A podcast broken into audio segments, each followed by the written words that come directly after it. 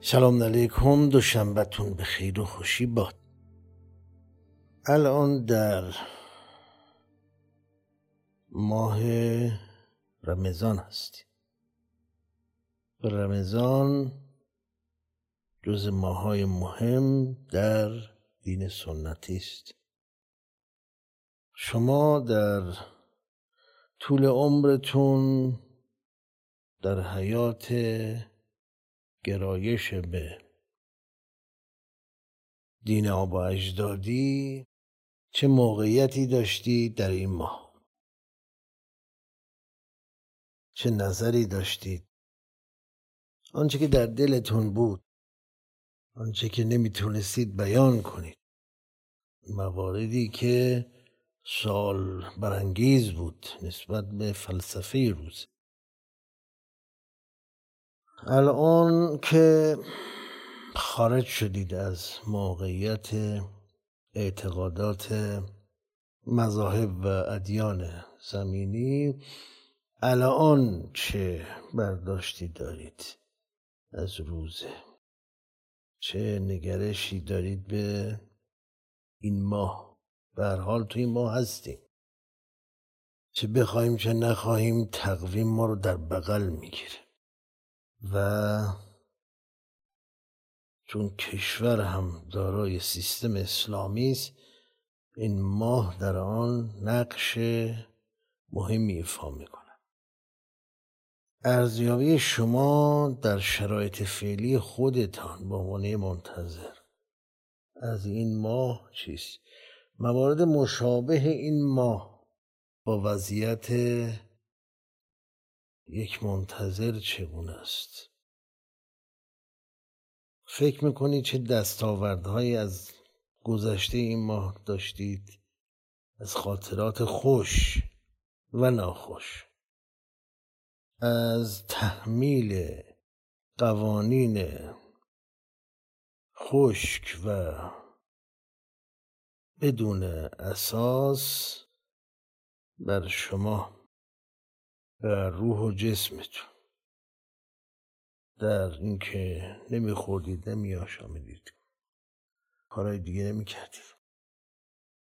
و این تعریفی که خود دین کرده از دیانت از رمضان که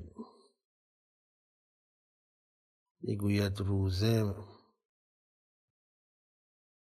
جراحی سفید است سو متصح و روزه بگیرید سالم باشید. روزه جنتون من النار یک هجابی از آتش.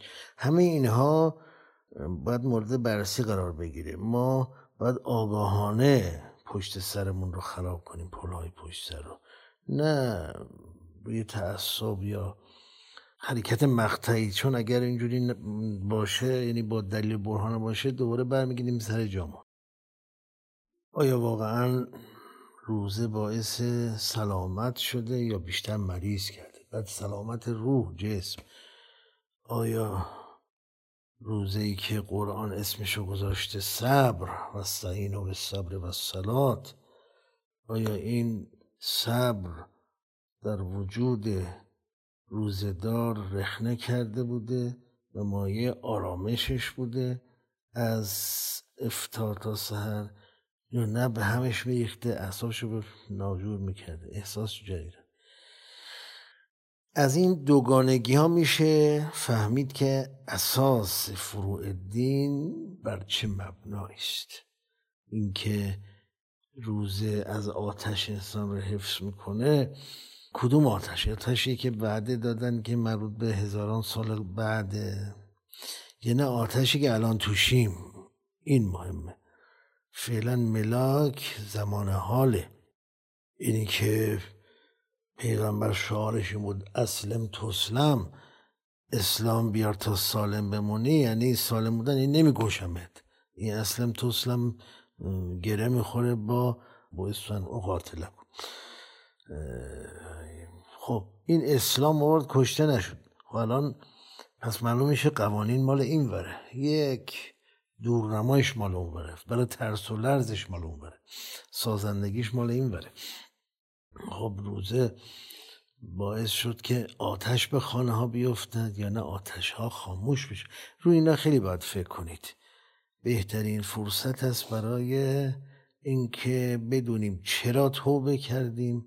از گذشته و اون روزگار بر ما چه گذشت و چه موقعیتی داشتیم در گذشته و اینکه چه تشابهی بین روزه هست در معنا و مفهوم با انتظار خدا